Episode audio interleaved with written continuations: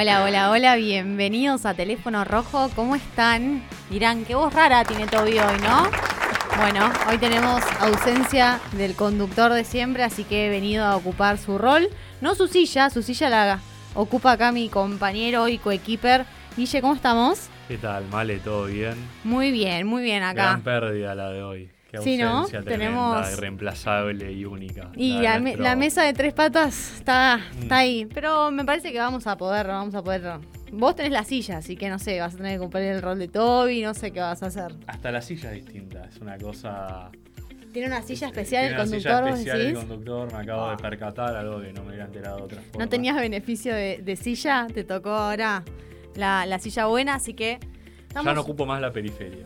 No, Ahora estás en el centro. Es la primera vez que Guille puede tener. Guille es más alto y tapa el logo de teléfono rojo. Estoy viendo, mirá, este fono rojo.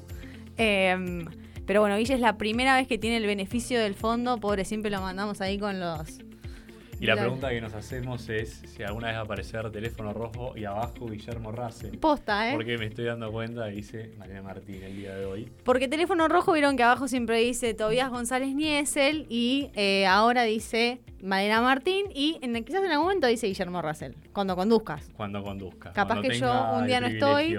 Toby no está y te toca solo. Mirá, mirá. Qué Miedo. miedo. Qué miedo. Ahí la Esperemos pata que no individual. ocurra. Ojalá, ojalá que no ocurra. Pero bueno, entonces estamos listos para empezar hoy. Vamos a empezar con nuestro tema de siempre, ¿no? Nuestro caballito de batalla, eh, tema muy difícil de no tocar en teléfono rojo, que es Brasil. No, no, no, no es Brasil, no es eh, el. Mundial Sub-20. No, Ojo que Taiwán lo tocamos bastante, ¿eh? No es, no es fútbol porque hoy Toby no está, así que nuestro referente futbolero no está jugando ahora River, capaz que está mirando el partido de River. Capaz que. Esperemos que no esté mirando el partido de River porque si no nos mintió. Mm. Pero eh, hoy vamos a ir a Rusia y Ucrania. ¿Qué vamos a...? Porque me parece que llegó a lo que venimos anticipando hace, me- no sé si meses, pero por lo menos sí semanas, que es esta tan esperada contraofensiva, ¿no? Que, que vimos en las últimas vimos en las últimas semanas, vimos inundaciones, vimos represas que explotan, tuvimos muchas escenas hollywoodenses en, en nuestro setting de, de siempre Digamos de que teléfono se rojo. anunció a su manera. Es A ver. decir, el gobierno ucraniano ha mantenido una doctrina de secretismo. No ha anunciado con pompa el comienzo de una contraofensiva, o sea, se podía anticipar. Pero, de alguna manera, la inundación, la, el- la explosión de la represa de Nova Kajovka, ¿Cómo? Nova Kajovka, Nova Kajovka. ¿Estás como, no como Toby pronunciando mal? No, estamos bien, es Nova Kajovka entonces. Sí. Me parece bien entonces. Explotó Nova Kajovka. no, no he adoptado ese, digamos, ese rol. el rol, El de, rol- de el rol pronunciar mal las cosas. Sí, de, de pifiar con los, con los nombres propios. Pero bueno, como decía, ¿no? La, la explosión de la represa y la consiguiente inundación, de alguna forma, anunció el inicio de, de esta contraofensiva. En parte porque si nos ponemos a pensar, bueno, la inundación, la expansión de esta barrera natural que es el río Dnipro, dificulta aún más las operaciones militares. Tenemos ahí, creo que Agus tiene un mapa que puede ayudarnos a, a encontrarnos eh, en el área con, con el río, con eh, esta, esta región que siempre tocamos del este o sureste de, de Ucrania. Pero sí, efectivamente vimos esta, esta explosión de la represa que no tiene, por lo menos por ahora, ningún culpable. De lado a lado se, se están atribuyendo la culpa y vemos, vemos el mapa, se están atribuyendo la culpa de esta, de esta explosión.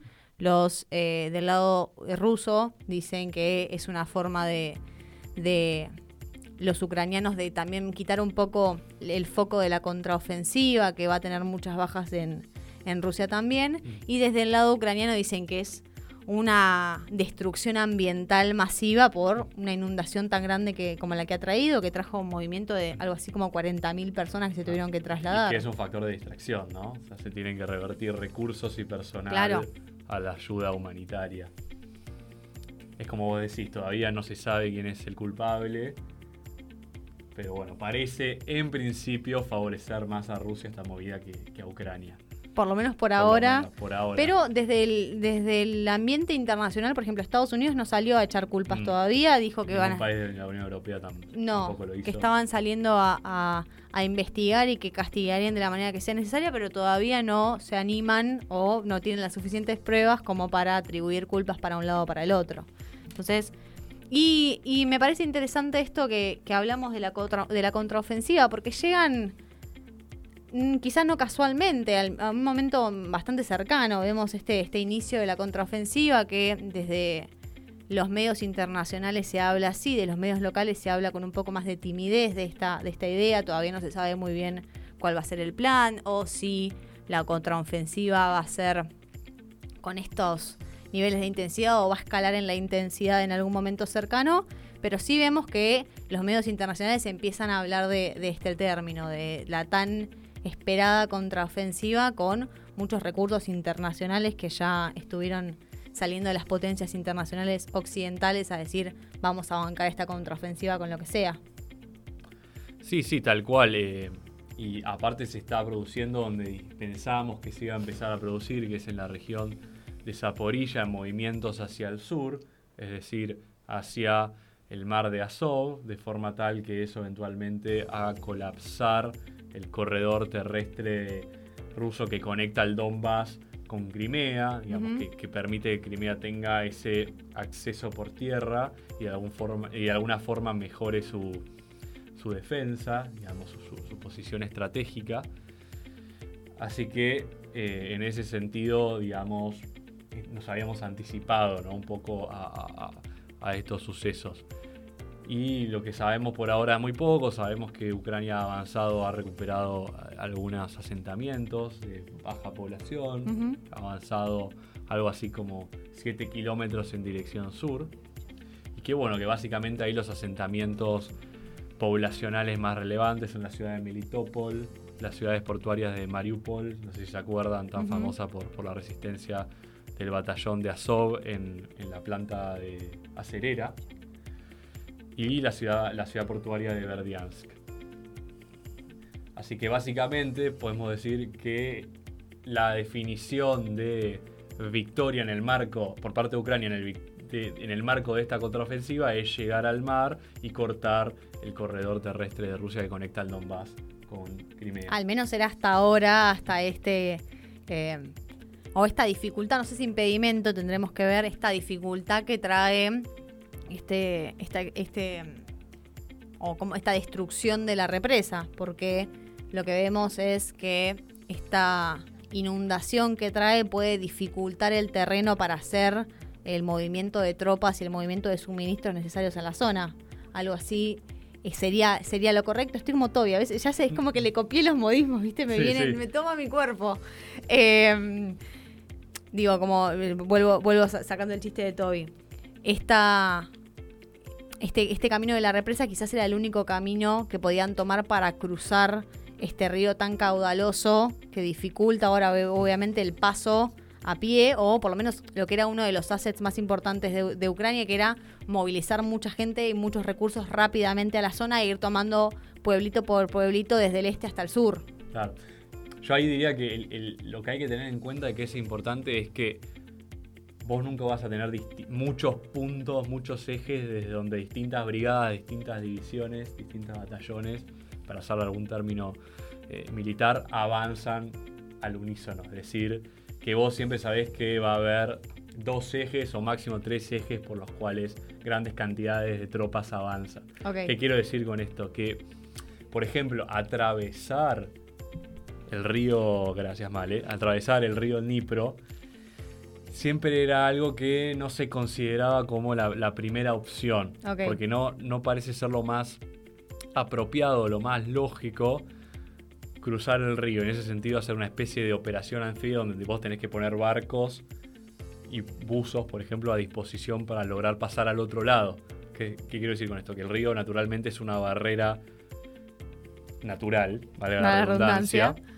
Y que con la inundación, bueno, el cauce del río se amplía, entonces se vuelve más difícil, pero ya era difícil hacer una operación militar donde vos elegís empezar una contraofensiva primero cruzando esa barrera natural.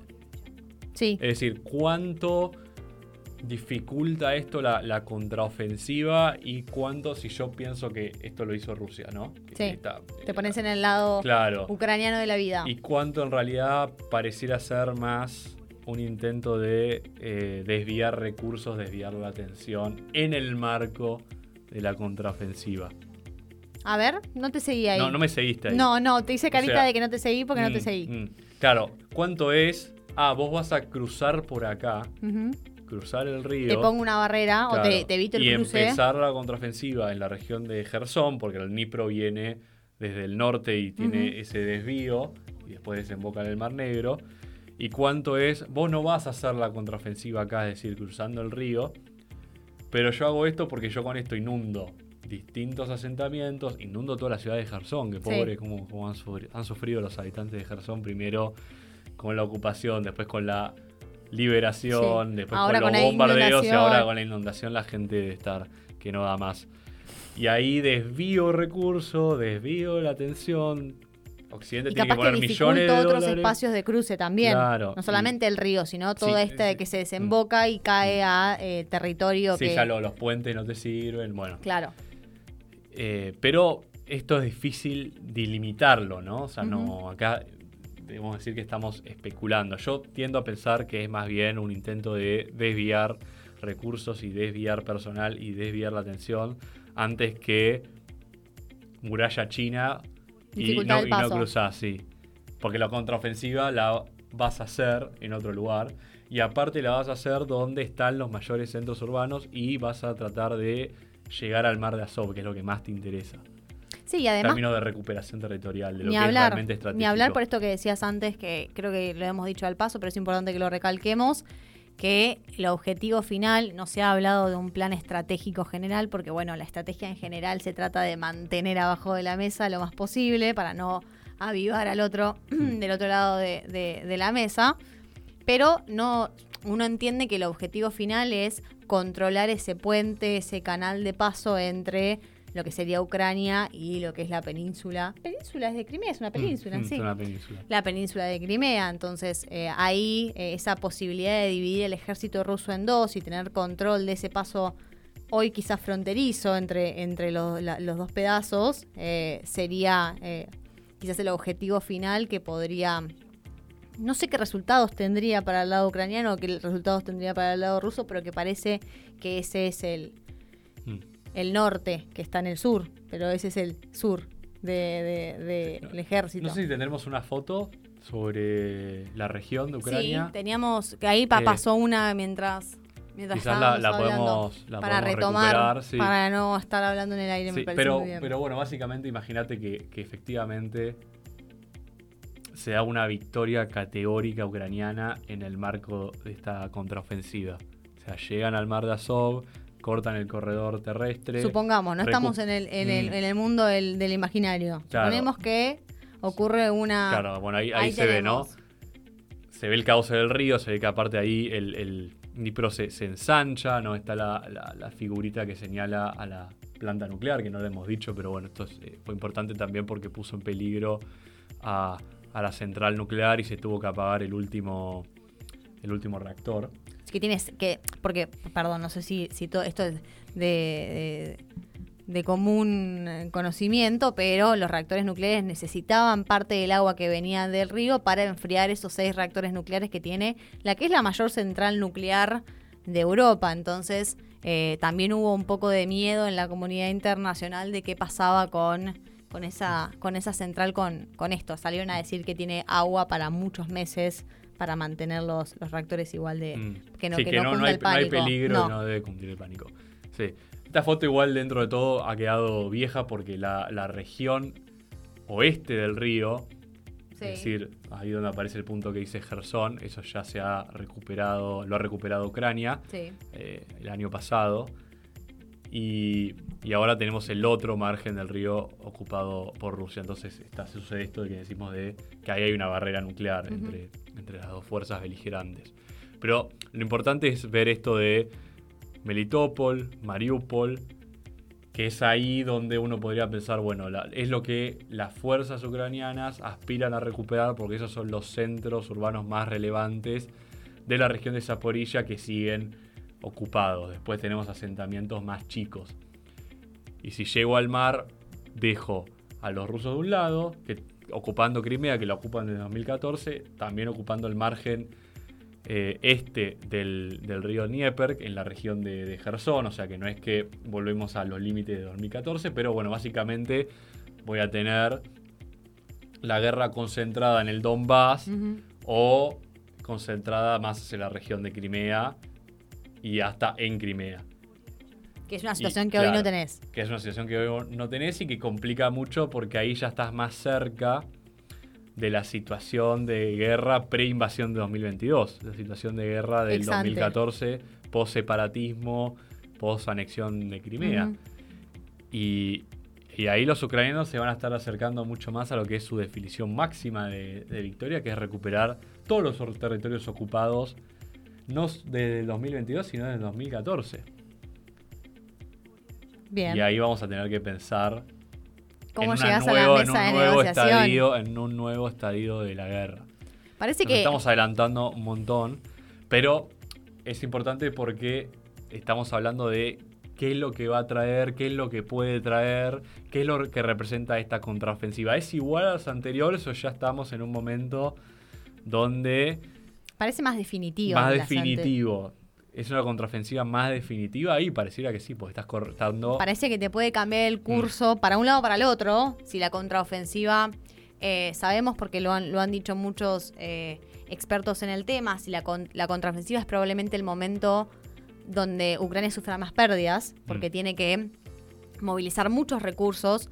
Eh, no es lo mismo atacar que defender. Tiene que atacarte es mucho más riesgoso defender. y además tenés. Mm un grupo de eh, militares rusos que están hace más de un año ocupando la zona donde hay, mm. sabemos que hay búnker, sabemos que hay minas, sabemos que hay trincheras, mm. entonces estás eh, tratando de recuperar un espacio que está muy ocupado, mientras te, mientras te bombardean tenés que, tenés que mm. reconocer de nuevo ese espacio, entonces sabemos que puede ser un momento muy costoso o que va a ser un momento muy costoso para Ucrania y también puede girar la aguja para un lado totalmente o una, una lo que acercaría a Ucrania a una victoria total o victoria máxima en, la definición que tienen o que te puede dejar muy complicado vis a vis en esta mesa de, negociación. O te puede poner una buena silla como la que tenemos la de Toby hoy, te puede dejar en la silla de... Eh, sí, y aparte, no, volviendo al tema, ¿no?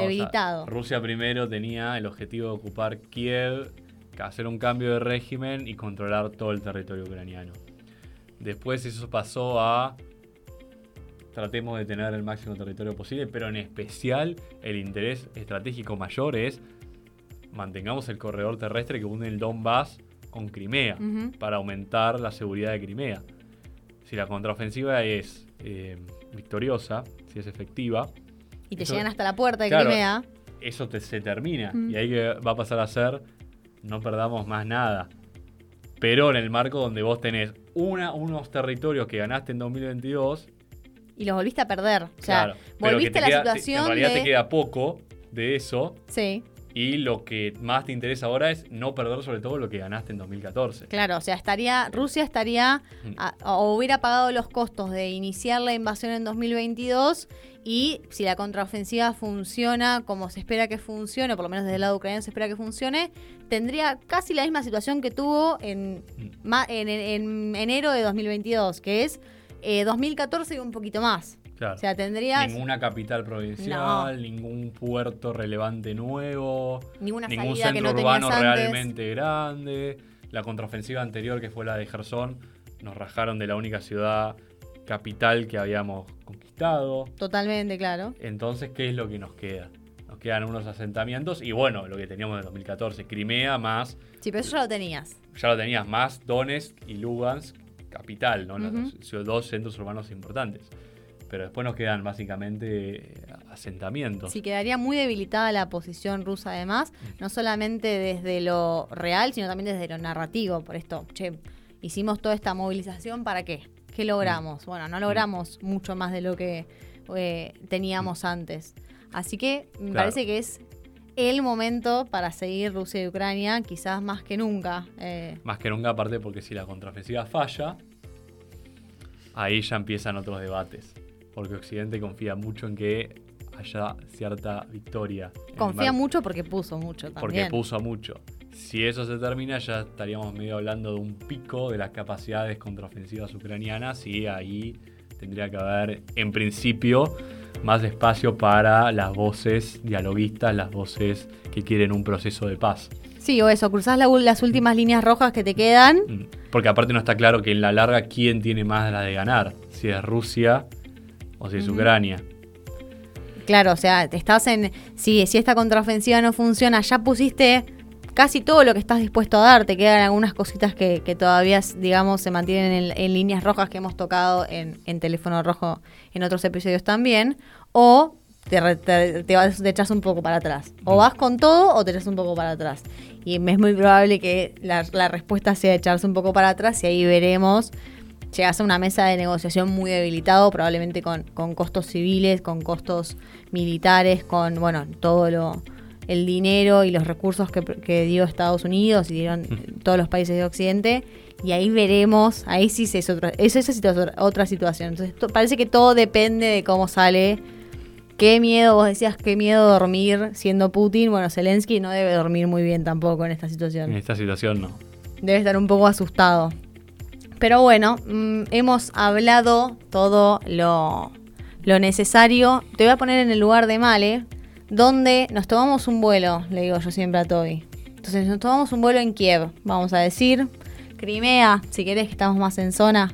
¿A dónde nos tomamos el vuelo? De teléfono rojo, ahí con el fondo este que hoy Y- tenés el, el privilegio no- nos de vamos tener. para, para el este, imagino. Nos vamos para Beijing. Nos vamos para el este, parece que nos vamos para el este efectivamente, nos vamos para Beijing, otra capital que nosotros vamos poco, no la conocemos tanto.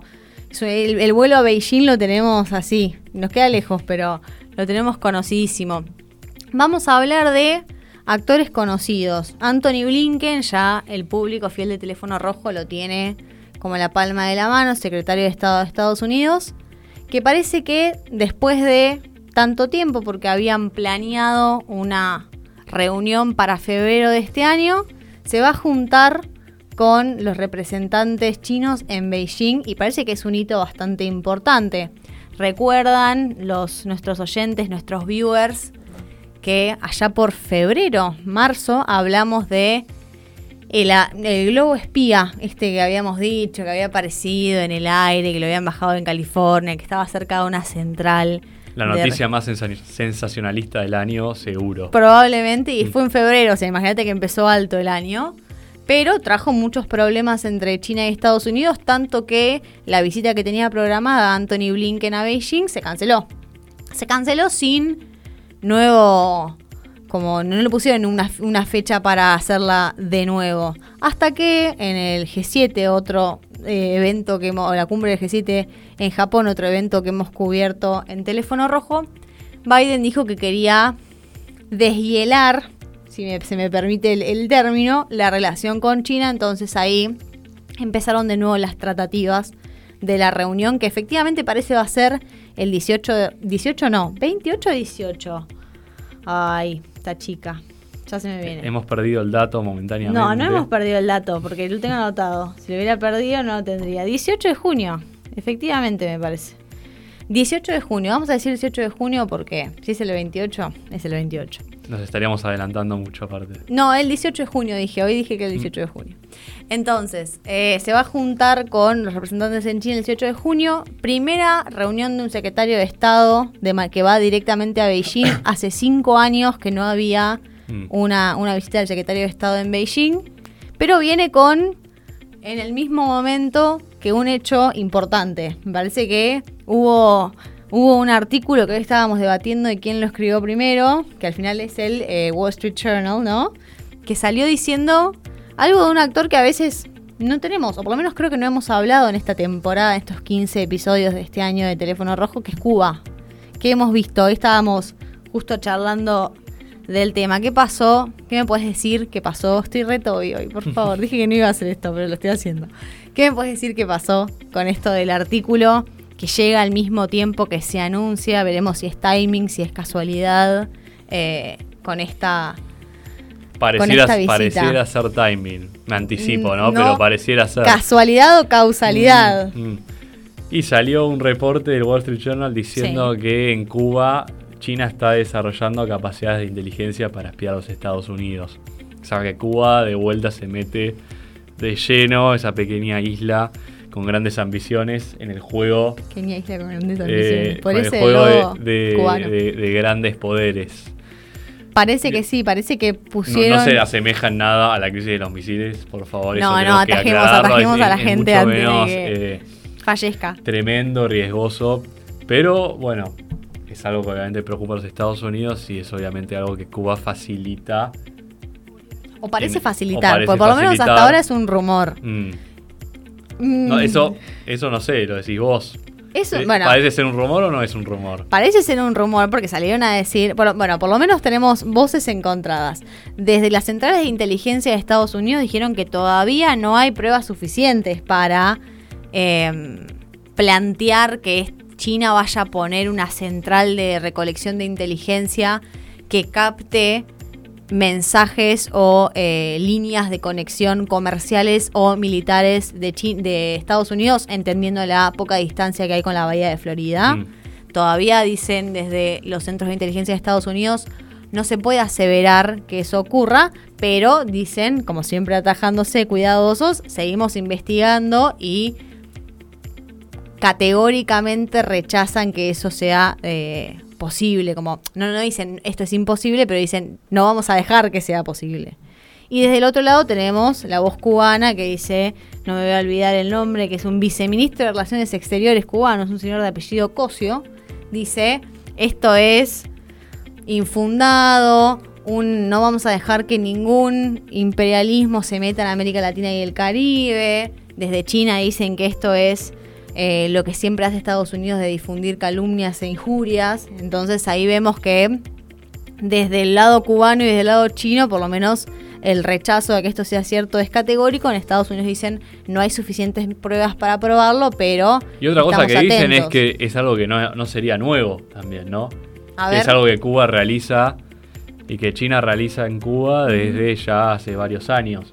Sí, es parecido a lo que dicen con el globo, no es que esto de nos enteramos Claro. ahora Sí. que hay espionaje chino en Por el eso mundo. de ahí el timing, la idea de que Blinken va a tener esta visita en un intento aparte de descongelar eh, la relación con Congelar China. era mejor, yo No, dije deshielar. Sí, incluso bajar la tensión, ¿no? Más que... Porque Desescalar. desconge- claro, descongelar a veces parece como que las relaciones no tienen fluidez o no, no tienen justamente como si se tratara Como si no de. Nixon o de Kissinger visitando eh, Beijing en, en la década del 70 y de recuperando aparte las relaciones eh, diplomáticas cuando no había antes nada. Así que digamos, y desescalar la tensión con China y sale este artículo justamente a crear un marco muy poco propicio para que Blinken pueda tener eh, una charla o un intercambio positivo en China. Cuando antes había producido el tema del globo, que también Ya había que- dificultado. Porque además no es casual el tema. Porque si vos nosotros vemos que en febrero la reunión se postergó eh, por una cuestión de recopilación de inteligencia, no es casual que el tema sea el mismo. No es la bahía de Taiwán, no es un conflicto con China por otra región, sino que es China una vez más tomando información sensible o intentando tomar la información sensible de Estados Unidos, en este caso con Cuba. Entonces, no es casual que el tópico sea el mismo frente al mismo evento, que es una visita histórica, por lo menos histórica en estos últimos Mm. cinco años, del secretario de Estado en Beijing. Entonces ahí es cuando, eh, por lo menos los que son un poquito eh, más reacios a, a- a creer algunas cosas como nosotros, decimos, che, mm, esto Mm. Huele raro que justo el artículo del Wall Street Journal salga alrededor de esta fecha cuando el domingo de la semana que viene va a ir, si todo sale bien, o por lo menos como está planteado, Anthony Blinken va a estar pisando Beijing. Entonces, pareciera no ser ni el tópico ni el timing, pareciera no ser casual, parece ser causal. Mm.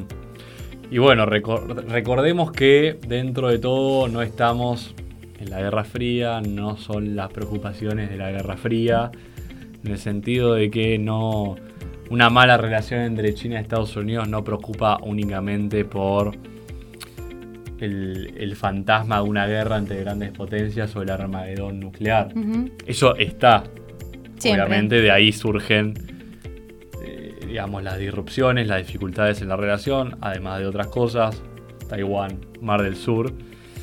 Pero una buena relación entre China y Estados Unidos, y esto el gobierno de Estados Unidos lo sabe muy bien, también me animaría a decir el gobierno de China lo sabe muy bien, pero el resto del mundo lo sabemos muy bien, es especialmente importante para los desafíos globales.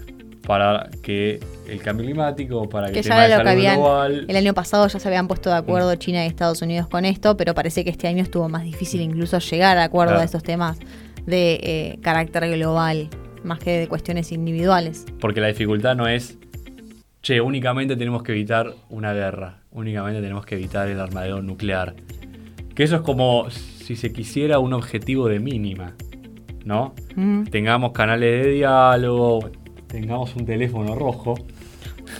Post crisis de los misiles 62. Creo que nunca lo explicamos. ¿Por qué teléfono rojo? Bueno, teléfono rojo, línea. Pero para, para, para mí está ca- cae de Maduro. Cae de Maduro y no sé, bueno. eso- A ver, bueno, dale lo que Bueno, teléfono explicar. rojo, post crisis de los misiles cubanos en el año 62, la Casa Blanca y Moscú establecen una línea directa por motivo de seguridad para que haya comunicación directa entre los mandatarios y así, Evitar una Evitar- posible de vuelta. claro, en de especial un armadero nuclear que era el miedo Ujú. del 62.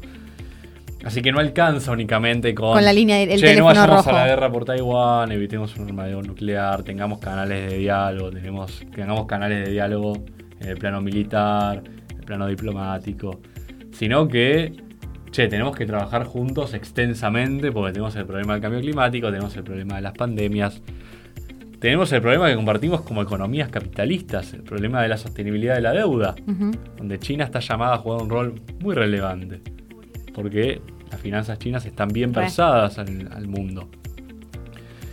Entonces la agenda es mucho más extensa, son dos estados mucho más interdependientes y cuya interdependencia repercute enormemente en el bienestar de todo el mundo y el bienestar del planeta en su conjunto. Sí, desde no solamente una cuestión nuclear, sino también por las cuestiones económicas, las cuestiones climáticas. No una cuestión de mínima, No. que no nos matemos. No, no vamos a explotar Claro. el mundo por los aires. Es una cuestión de máxima, che, cooperemos extensamente, generemos la confianza no como para evitar matarnos, sino como para trabajar en conjunto por objetivos Difícil. comunes. Claro, difícil. Difícil setar- setear objetivos Pe- comunes. Claro, pero por eso, de alguna forma, hay un tira y afloje. Y el Sí. G7 presentó ese tira y afloje. Che, esto es lo que nos preocupa. Y esto es donde nunca nos vamos a poner de acuerdo y es donde e- es lo que más nos puede llevar a un conflicto abierto y a un desacople total y a una pérdida de diálogo total. Pero mostremos el camino para Tratar de concordar en otras áreas en otras áreas. menos conflictivas. no- claro, acá medio que esto es el gobierno de Estados Unidos, hay obviamente posturas más eh, conflictivas, más de halcón contra China, más Ujú. hawkish. ¿Cómo te gusta hockey? Sí, que dicen, bueno, no dialoguemos o no, no- tengamos directamente eh, objetivos de, de lo que- gran cooperación en materia de desafíos globales, desafíos transnacionales, transfronterizos, porque es imposible porque no lo vamos a lograr. Así que bueno, por eso es que estos temas hay que seguirlos muy de cerca, no únicamente cuando nos preocupamos por una guerra entre grandes poderes que termine matando a millones de seres humanos. Eso también está, lamentablemente, pero esto no es la Guerra Fría, este es un mundo que tiene muchos más desafíos a nivel global y no únicamente a nivel interestatal. Bueno, entonces veremos cómo, cómo se da la reunión. El lunes que viene probablemente el equipo de teléfono rojo se tome el feriado, pero al otro lunes, lunes ya veintitanto, veremos si la reunión efectivamente se dio y si se dio seguro va a traer repercusiones que hablaremos en este espacio como hacemos siempre. Pero hay algo que dice, que dice acá, que es muy interesante, que es la cuestión nuclear. Y mira cómo todo lleva con Mm. todo, ¿no? Todo combina con todo. Todo combina con todo. Porque es verdad, hemos dicho que no estamos en una situación de guerra fría, no es el primer tópico quizá de la agenda, pero sí es un tópico muy importante y tenemos dos eventos que eh, tocan de manera bastante de lleno esto, que por un lado hay una cuestión en Irán, un otro, otro destino que visitamos frecuentemente, y también hay un archivo que sale del CIPRI, un organismo que hemos hablado creo que en ese capítulo donde Guille no tuvo el placer de estar con nosotros, que me parece que son importantes y que está bueno que, eh, los toquemos antes de, de, terminar este capítulo de Teléfono Rojo. ¿Qué podemos, qué podemos saber o qué sabemos de Irán con este, con este tema? Bueno, ¿por qué hablamos de este tema? No? Porque ha resurgido el tema nuclear iraní. Ha resurgido porque... Que no ha muerto nunca que no muere, por eso digo resurge. Resurge. Y, no, no renace, Bien, sino me resurge. Gusta, me gusta. El Ayatollah Khamenei, que es el líder supremo de, Irán, que bueno, ya sabemos Irán es una, ya lo hemos dicho al menos, Irán es una teocracia, ha dicho el líder supremo iraní que un acuerdo con los Estados Unidos no está descartado. Epa. ¿Qué puente? Y aparte en los Estados Unidos, al menos en los medios especializados en temas internacionales, la cuestión iraní que aparece siempre, de vez en cuando, bueno, ha, resurgido. Y en ese sentido, lo que hay que decir es que la cuestión viene difícil. Eso ya se sabe porque parte Trump se retiró del acuerdo nuclear iraní, dando lugar a que Irán aumente los niveles de enriquecimiento de uranio, entonces se acerque más a la condición weapons ready, es decir, la condición donde vos ya enriqueciste tanto el uranio que lo podés usar, lo podés aplicar o le puedas dar un uso militar. Y no hay marco, no hay marco de, de diálogo, no, no, no hay marco de de, conducción de las relaciones entre el tema nuclear iraní con las distintas potencias o las distintas partes del mundo. Entonces, de alguna forma, lo que se administra o lo que el objetivo es absolutamente de mínima. El objetivo es evitemos el desastre y dejemos ciertas ventanas abiertas, ciertos canales de diálogo abiertos, como para hacer un pacto o hacer un acuerdo en el futuro. O sea, plan C directamente. Ni, A, ni B, C. Plan A, el acuerdo nuclear iraní del que Trump se retiró unilateralmente. Y ahí la, la, fortaleza de los Estados Unidos en el marco de negociaciones se debilitó enormemente. Porque ese acuerdo logró traer a Rusia, o es muy difícil. Mm. Traer a China, o es muy difícil y tener la participación de estados europeos. Plan B podría ser un acuerdo más prohibitivo, más severo contra Irán. También muy difícil porque, de nuevo, Irán ha avanzado en materia tecnológica sin grandes repercusiones, eh, más que la implementación de nuevas sanciones, pero eso se da a partir de que se terminó el plan B de la retirada unilateral de Estados Unidos. Porque a partir del acuerdo, las distintas sanciones fueron retiradas por parte de Estados Unidos y Europa. Y automáticamente se volvieron a implementar. Y no solamente esto, sino que qué es lo más importante. Si yo me tengo que poner a pensar en la, situación de Irán en la actualidad. Primero que no, no solamente en la condición tecnológica, que efectivamente es mejor, Salió un informe el año pasado que decía que Irán llegó a enriquecer hasta en un 84% de uranio, o sea, a 6 puntos porcentuales de la condición lista para usar. Sí, con una medición internacional mm. que dista de ser eh, quizás eh, muy precisa. Y el mundo encima no se espantó. No. No se espantó. No es que reunió a las distintas potencias nucleares del mundo, a los distintos países con peso en el mundo, para lograr parar a Irán. Incluso Estados Unidos no optó por escalar mucho las sanciones. Porque de nuevo, no tenés un marco, no tenés acuerdo, lo que estás haciendo es evitar el desastre nuclear para llegar a un acuerdo en el futuro. Que vaya a saber uno cuándo va a ser eso. Y en el meantime, de nuevo, Irán mejora su condición tecnológica, pero aparte, mejora su relación con Rusia. Sí. ¿Por qué? porque Rusia empeoró su relación con Occidente. Entonces lo que Rusia antes no hacía en su relación con Irán, ahora lo hace. ¿Qué hace? ¿Qué hace? Le transfiere tecnología militar rusa, en particular tecnología misilística y aviones de combate. Está dispuesta a darle a Irán aviones de combate, es decir, tecnología de punta. De punta. Le transfiere aparte tecnología occidental capturada en el frente de batalla en Ucrania. O sea, Irán aumenta enormemente sus capacidades convencionales también. Y en cambio, Irán, digamos, en, ¿qué obtiene Rusia a cambio? Irán le envía drones y le envía munición para el uso de Rusia en su invasión a Ucrania. Y aparte se denuncia que Rusia está eh, construyendo una planta para fabricación de drones en Irán, o sea que la relación militar se ha vuelto muy estrecha. Entonces Rusia ya no se ha cerrado,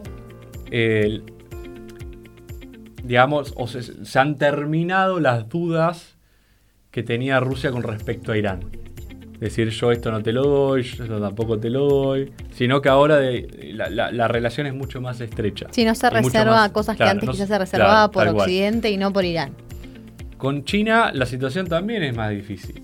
Menos difícil que la, de Rusia, mm. porque efectivamente uno podría decir, bueno, a China no le interesa de ninguna manera que Irán tenga armas nucleares. Yo diría que a Rusia tampoco, pero a China menos aún. Pero China se saltea totalmente las sanciones económicas a Irán.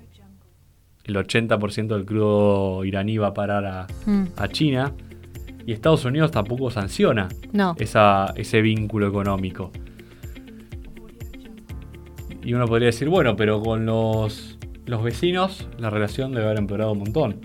Porque son los vecinos los que más temen tu condición nuclear. nuclear porque son es la competencia regional lo que más pesa porque Irán nunca va a ser una potencia global. No. Pero se han restablecido las relaciones diplomáticas entre Irán y Arabia Saudita. Ya lo vimos la semana pasada. Están aumentando las inversiones entre Irán y los distintos países del Golfo. Funcionarios de los Emiratos Árabes Unidos han llegado a decir que quieren ser ellos los principales socios comerciales de Irán y desplazar a China del primer puesto. Pareciera que los que tienen que estar preocupados, preocupados no están. El que tiene que estar preocupado, preocupado está preocupado que es Israel. pero solo no logra mucho. No. Eh, Israel está, obviamente, muy preocupado con esta situación porque es marcadamente peor a la del 2018, a la del acuerdo y a la, a, la, del año en, en, el cual se produce la retirada unilateral de los Estados Unidos con la administración Trump.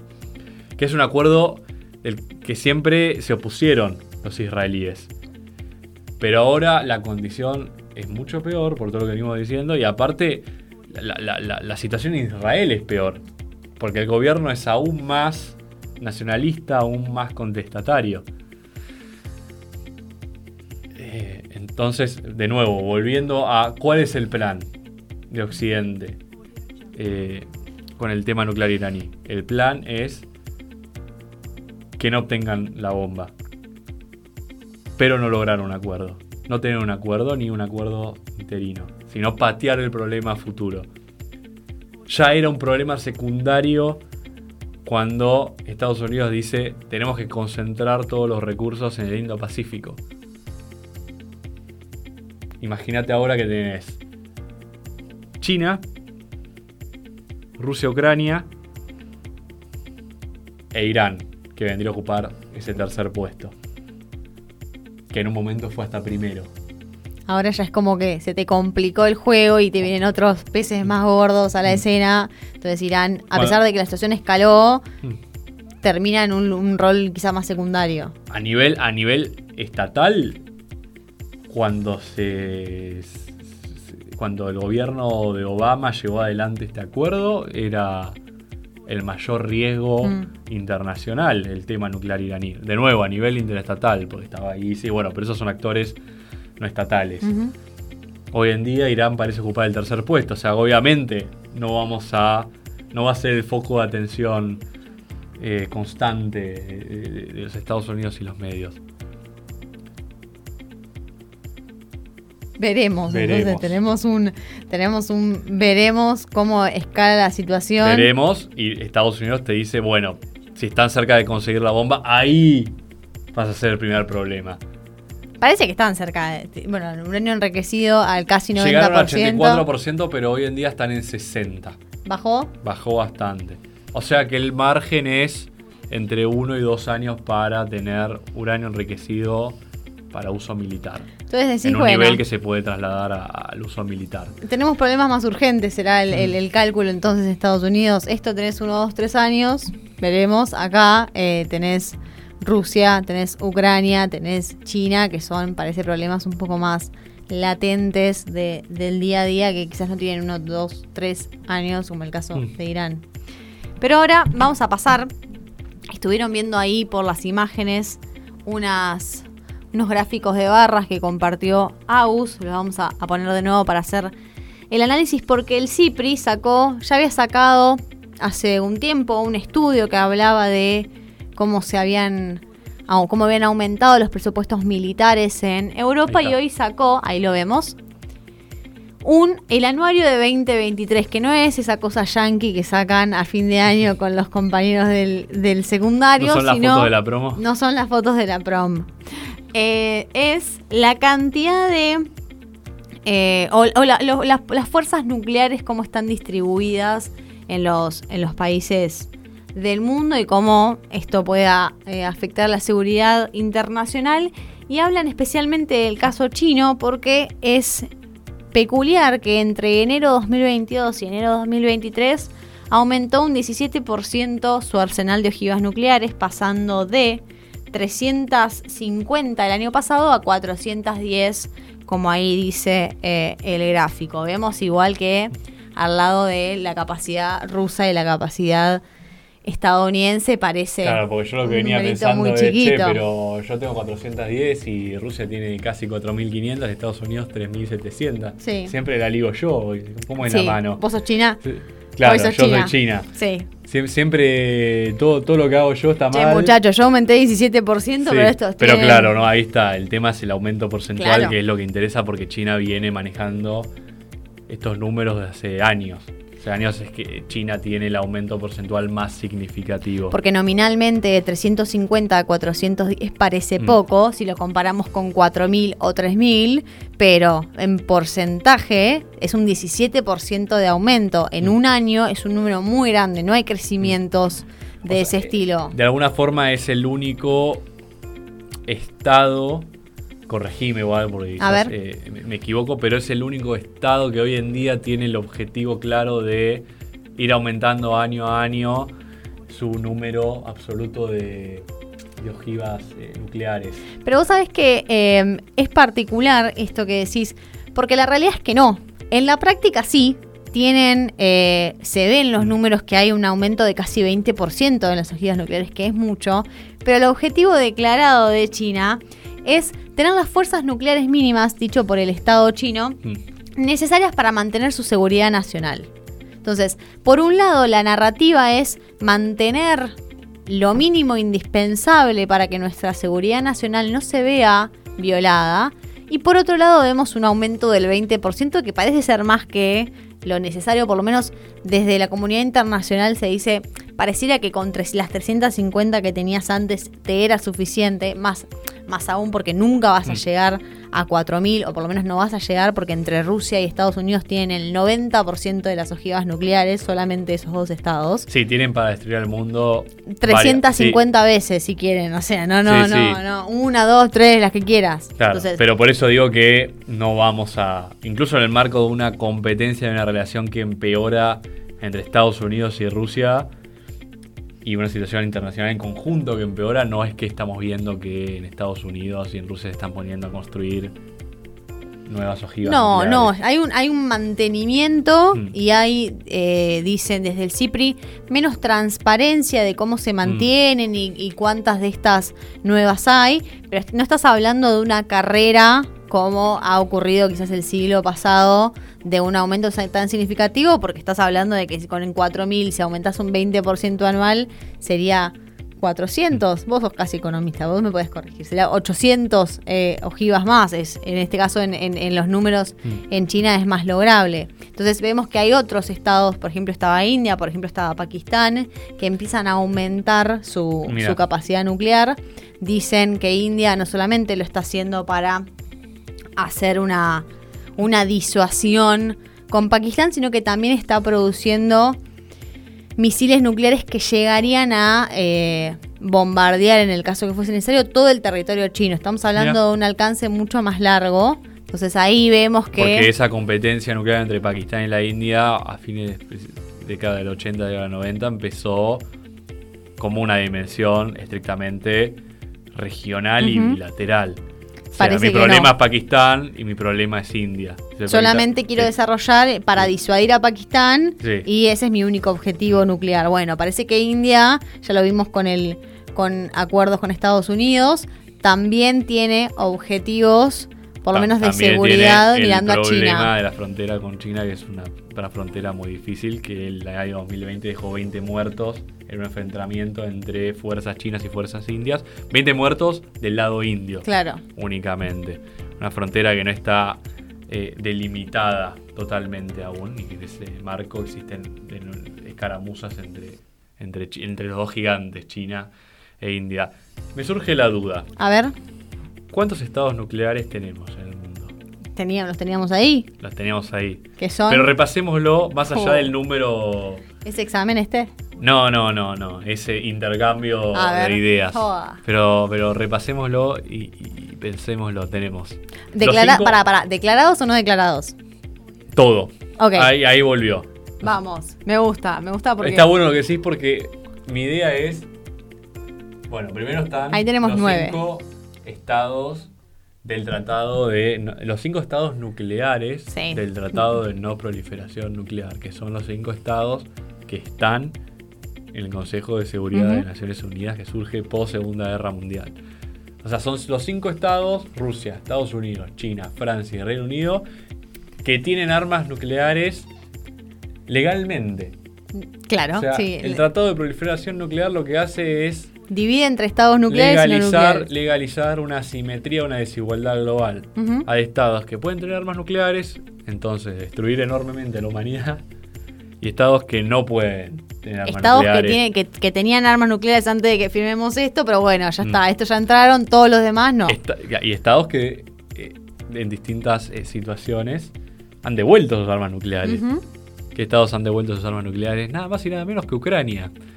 Un pensador de relaciones internacionales llamado Mearsheimer Uf, decía en los de años de los 90 no, no hay que dejar que Ucrania devuelva los- las armas nucleares porque es lo único que impide que haya un enfrentamiento entre Rusia y Ucrania.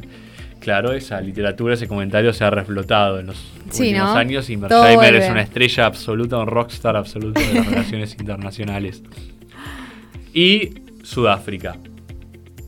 La Sudáfrica del apartheid tenía armas nucleares y las ha eliminado por decisión propia. Y después están Pakistán e India, que no firmaron el Tratado de No Proliferación Nuclear, o sea, sus armas nucleares son Ilegales. ilegales.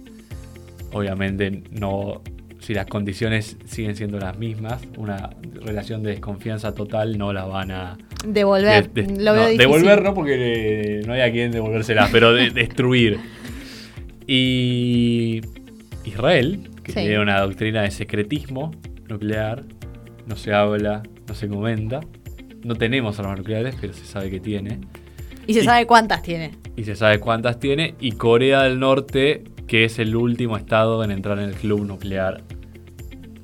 O sea, una, uno podría decirse otro fracaso de la política exterior estadounidense. Que además tiene, y ahora tiene aproximadamente 30 ojivas Mm. nucleares, pero tiene capacidad para producir hasta 70 en el año Mm. que viene. Entonces vemos que también tiene Sí. una, una capacidad de aumentar. Lo, lo que no tiene es capacidad intercontinental. O sea, no tiene un desarrollo de misiles intercontinentales, por lo cual es una amenaza para la seguridad regional. pero es algo solo que estresa mucho a los surcoreanos y a los japoneses, y lo hemos hablado la semana pasada porque se produjo un simulacro. Eh, pero no como para atacar a los Estados Unidos aún, porque cuando empiece a pasar eso se va a poner de nuevo. Picada la cosa. Claro, si primero es China, después Rusia, después Irán y después Irán, cuarto viene Corea, del Norte. Norte. como preocupación en materia de seguridad interestatal de los Estados Unidos. Entonces, bueno, vemos que este informe del CIPRI nos muestra que hay un aumento o un, un reforzamiento de la retórica eh, nuclear de los estados, parecen ser eh, necesarias al menos en, en, la retórica estatal, lo que complejiza la situación internacional. Y veremos entonces cómo, cómo siguen esto, con estos informes anuales de, del CIPRI, cómo sigue el estado de las armas en el mundo. Y llegamos así al fin de nuestro programa. ¿Vos, Guille, te quedó algo para decir ahí en el tintero? no, la verdad que estoy súper contento porque no me queda nada en el tintero. ¿Viste? Qué bien. Qué- Para mí tengo que conducir yo más seguido, ¿no? Ah, uf, duro lo que estás diciendo. Es que todo es así. Se, va un día, te se va a producir un golpe de Estado, un golpe de Palacio. Sí, eh, interno. en- inter- sí, en, un golpe interno. en nuestro programa de radio, así que no lo verán más a Tobías González Nissel. Así que lo vamos despidiendo. Rip, que en paz Saluden- salúdenlo a Toby. Año 99. Toby, sí, me parece. Año 2000 es 2023. Toby. Año 2000, gracias por la corrección. No, año de nada. 2023. Y Y bueno, ahí ya lo, está. lo extrañaremos mucho, pero así es la Bueno, vida. entonces hemos llegado al episodio número 15 de Teléfono Rojo. Si te gustó el programa, ¿qué puedes hacer? Nos podéis seguir ¿A dónde? en nuestras redes sociales, arroba teléfono roja podcast. Y en las redes sociales de Radio la- nuestra querida Ra- Radio Blas, arroba Radio Blas. ¿Cómo costó? Siempre Costó, lo hago yo costó, por la eso, porque que cuesta. Es súper difícil tu trabajo, Mali. Los dejamos entonces con Panasum y nos vemos en otra edición de Teléfono Rojo. Que tengan buena semana. Chau, chau.